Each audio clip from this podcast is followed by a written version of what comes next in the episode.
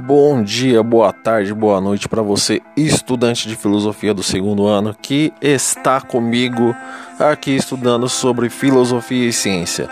Nas últimas aulas eu falei sobre ah, os paradigmas em torno da, da ciência e como que eles foram quebrados ao longo dos séculos. Então você tem o nascimento da filosofia com a ciência, você tem um avanço desses, dessas ideias científicas e ao longo dos séculos elas vão se transformando, como por exemplo, eu dei para vocês a ideia de universo que nasce lá no com Tales de Mileto de um jeito, pensando que tudo é água. Depois o Aristóteles ele cria o um modelo do universo geocêntrico em que a Terra é o centro do universo. Aí você vem caras como Copérnico e Galileu já desmontando as ideias do Aristóteles e dizendo que a Terra não é o centro do universo, mas o centro, nós estaríamos é, fazendo toda uma órbita em torno do Sol, daí a teoria heliocêntrica. E ao longo dos séculos essas teorias vão avançando, a ciência vai avançando, ok? Aí você vai ter o Newton, você vai ter Faraday, você vai ter Planck, você vai ter Einstein e vários outros caras geniais como Heisenberg e outros, ok? Mas já saindo desse, dessa história da ciência e partindo de fato para filosofia, nós vamos falar agora sobre alguns filósofos contemporâneos, algumas escolas da filosofia contemporânea que analisaram a ciência e relacionaram ciência e filosofia, beleza? Vamos começar então pelo Círculo de Viena, que era uma escola muito conhecida com alguns filósofos que participavam dela, ok? A reflexão sobre o método científico conheceu nos anos que intercorrem as duas grandes guerras. Então, entre as duas grandes, grandes guerras ali, um impulso decisivo. Então, a ideia do método científico ele tem um grande impulso nesse período que vai da Primeira Guerra Mundial até a Segunda Guerra Mundial. O principal centro da filosofia da ciência foi nesse período a Universidade de Viena, na Áustria onde o grupo de intelectuais se reuniu a partir de 1924, dando vida ao que ficou conhecido como Círculo de Viena. Sua atividade foi, só foi interrompida quando seus membros foram deslocados à região com a chegada do Hitler ao poder, ou seja, lá em 1933. O principal fundamento do neopositivismo, que é como eles ficaram conhecidos, né, é o princípio de verificação segundo o qual tem sentido apenas as proposições que podem empiricamente ser verificadas, ou seja, apenas as proposições que podem ser traduzidas na linguagem da física e da matemática ou proposições concretas, materiais, tá? Daí a antimetafísica dos neopositivistas, para os quais as afirmações metafísicas e religiosas são sem sentido ou pseudoconceitos. Entenderam? Então é essa a pegada dos caras. Então eles estão dizendo o seguinte, ó, tudo que é metafísico, tudo que é discussão metafísica é, na história da filosofia foi uma grandíssima de uma bobagem. Na verdade, a gente tem que analisar são os fatos científicos e tudo aquilo que gira em torno de é, fatos concretos. O princípio de verificação, portanto, visa separar as asserções sensatas das insensatas. Ele é um princípio de significância que tende a demarcar a linguagem. O sentido de uma proposição é o método de sua verificação. Isso equivale a dizer que tem sentido unicamente as proposições que podem ser factualmente verificadas. Por conseguinte, aquelas proposições que não podem ser verificadas são privadas de sentido, ou seja, não tem sentido, então não vale a pena ser discutidas, tá? O fato de não ter sentido não significa que seja falso, mas que é insensata.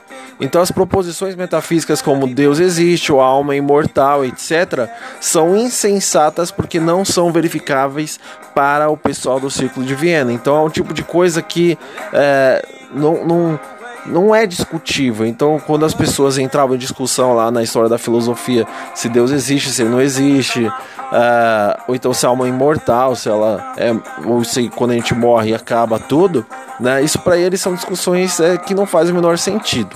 Na verdade, o que deve se pensar, o que é científico, ou seja, verificável. Para os filósofos dessa escola chamada Schlick, a metafísica é um monte de pseudo-problemas, ou seja, problemas falsos, né? Pois uma atividade filosófica válida consistiria no esclarecimento do sentido dos conceitos e das proposições da ciência empírica. Ou seja, uma, uma atividade filosófica sensata para ele é uma que vai é, analisar o que os cientistas é, tiraram de, de proveito, descobriram e a partir disso, a, a, dessas análises do mundo, aí sim os filósofos analisarem e fazerem suas teorias dentro dos moldes científicos. Para o Carnap, que é outro filósofo dessa escola, os metafísicos seriam apenas musicistas, vejam bem, musicistas sem capacidade musical essa comparação que ele faz. Uma vez que as proposições metafísicas são privadas de sentido, não afirmam nada, mas limitam-se a expressar sentimentos como um artista. Então, é, é, qual a serventia científica de um quadro? Nenhum, né? Então, o quadro de Van Gogh não tem uma serventia científica. Mas a, a, a propõe um sentido, então expressa um sentimento. Então, no máximo, quando o metafísico estava querendo desenvolver suas teorias, ele está apenas expressando seus sentimentos com relação à alma, com relação a Deus, e não de fato fazendo ciência para esse pessoal, tá? Em seguida, vem o carinha chamado Karl Popper. Ele foi um crítico dessa escola neopositivista da escola de Frankfurt e da filosofia analista. Ele é provavelmente o maior filósofo da ciência do século XX e defensor da sociedade aberta, isto é, do Estado democrático. Para o Popper, a verificação pela indução está incorreta. Não se verifica a indução por repetição. Então ele dá um exemplo que eu vou dar para vocês aqui. Quantos cisnes brancos devo observar para poder dizer que todos os cisnes são brancos? E quem garante que o, pró que o próximo cisne é, que teremos ocasião de observar também não será branco? Ou ele será branco? O, o, o que me garante que todos os cisnes do mundo são brancos? Então a afirmação é, é eu vi um milhão de cisnes, então logo os cisnes são brancos. É essa ideia do, do Círculo de Viena. Ele está dizendo, mas o que garante que o próximo cisne não pode ser cinza, ou preto, ou amarelo, ou rosa, o que for, né?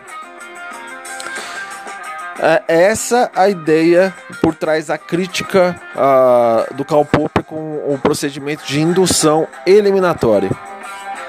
Então, diversamente dos neopositivistas, o Popper vai propor seu critério de falsificabilidade como critério de demarcação entre a ciência empírica e não empírica. Uma teoria que pertence à ciência empírica apenas, ela, ela apenas pode ser desmentida ou falsificada pelos fatos. O que, que o Popper quer dizer com isso, né? Tá querendo dizer o seguinte, ó, uh, toda ciência ela parte de uma dedução e não de uma indução. Então ninguém ah, ah, fica olhando para o nada e aí de repente vê várias, várias coisas acontecendo iguais e fala: Ah, então as coisas funcionam assim. Não, a pessoa vê acontecendo uma, duas, três vezes, aí ela deduz que isso vai acontecer de novo. Numa outra forma, se vocês pegarem um lápis, soltar, vai ver que vai cair uma vez, soltar vai cair duas vezes. Então você vai deduzir que vai cair todas as vezes. Então, toda assim, pensamos que assim o Newton pensou a teoria da gravidade, né? Então, toda vez é, que a gente pensa em ciência, toda vez que pensa, pensa-se um método científico, então parte-se da dedução, parte-se da teoria, para depois ir para a prática, para depois ir para as experiências, tá? É essa ideia do Karl Popper. E quando ele fala que o critério de demarcação deve ser o critério de falsificabilidade, ele está dizendo o seguinte: que olha, toda a ciência, toda a, a, a teoria científica deve abrir brechas para ser falsificada, ou seja, para ser contestada. Não pode existir uma teoria que é uma verdade absoluta, porque isso não se aplica à realidade, tá? Então todo método científico se resume a três palavras: problemas, conjecturas e tentativa de refutação. Então você tem um problema dado, né? a Covid. É uma doença, apareceu lá o Covid. Aí você tem conjecturas, ou seja, você tem ideias. Ah, de como surgiu. Ah, surgiu da alimentação por tal animal, surgiu do morcego, surgiu do jacaré. Entendeu? E aí você tem a tentativas de refutação uma, quando você já tem uma ideia pronta. Então um fala que o jacaré, outro fala que é morcego, outro fala que é outro bicho. E aí a partir das, das tentativas de refutação de provar que aquilo está certo, aquilo está errado, é que vai se criar a teoria de fato, ok? Então inventamos teorias para resolver problemas e depois submetemos essas teorias ao controle dos fatos. Dentro da ideia de verificação e falsificação, basta um fato contrário para que uma hipótese seja ultrapassada por uma nova teoria. Ok? Então o que ele está dizendo? Ó, basta que apareça um fato para que, por exemplo, a teoria do Einstein seja contestada. Então ele criou toda uma teoria. E aí, se você, se outra pessoa fizer outra observação e cálculos diferentes e, e provar que esses cálculos estão certos, que a sua observação está certa, que a do Einstein está errada, pronto, acabou. Teoria da relatividade, temos uma nova teoria científica com relação ao universo. Beleza? Mais um carinha que eu quero falar para vocês, ele se chamou Thomas Kuhn, infelizmente morreu em 96, e ele foi um historiador da física. Para ele, assim como não pode existir uma igreja sem dogma, um partido político sem ideologia, também não há uma comunidade científica sem um paradigma. Um paradigma é uma conquista científica, como por exemplo a teoria geocêntrica do Aristóteles ou heliocentrismo do Copérnico, que por certo período constituiu a base de pesquisas posteriores. Né? O que, ele está dizendo? Que a ciência ela avança e ela tem novos fatos que vão gerar novas teorias. Só que na medida que uma teoria ela fica por muito tempo, ela se torna um paradigma. Então todos os outros cientistas vão tomar aquilo como aquela verdade naquele momento e vão partir daquela teoria para gerar outras respostas. Só que quando aquela teoria base ela é contestada, esse paradigma cai. E é assim que a ciência funciona, ok? Porque ela é o que? Cumulativa, tá? E a ideia é sempre solucionar quebras-cabeças, ou seja, problemas que emergem justamente desses paradigmas. Com o aumento das informações e com a criação de novos instrumentos de precisão, o cientista pode é, expor um paradigma às suas anomalias. Os dogmas são colocados em dúvida e os cientistas perdem a confiança na teoria que até então era abraçada, que eu acabei de falar para vocês, né? Então a teoria ela, ela perde a confiança no momento que aquele paradigma é contestado que ele servia de base. Esse é o período da crise do paradigma até surgir um novo paradigma do qual a comunidade científica se articulará. Beleza? É isso que eu tinha que falar para vocês. Fechamos aqui. Valeu.